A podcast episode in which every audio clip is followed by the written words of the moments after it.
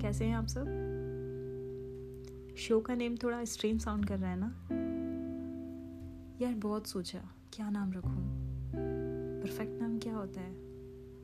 बहुत टाइम ज़ाया कर चुकी हूँ। और यहाँ पे भी परफेक्शन के पीछे गई तो अपने जज्बातों की बातें कब करूँगी? इसलिए फिर डिसाइड कर लिया।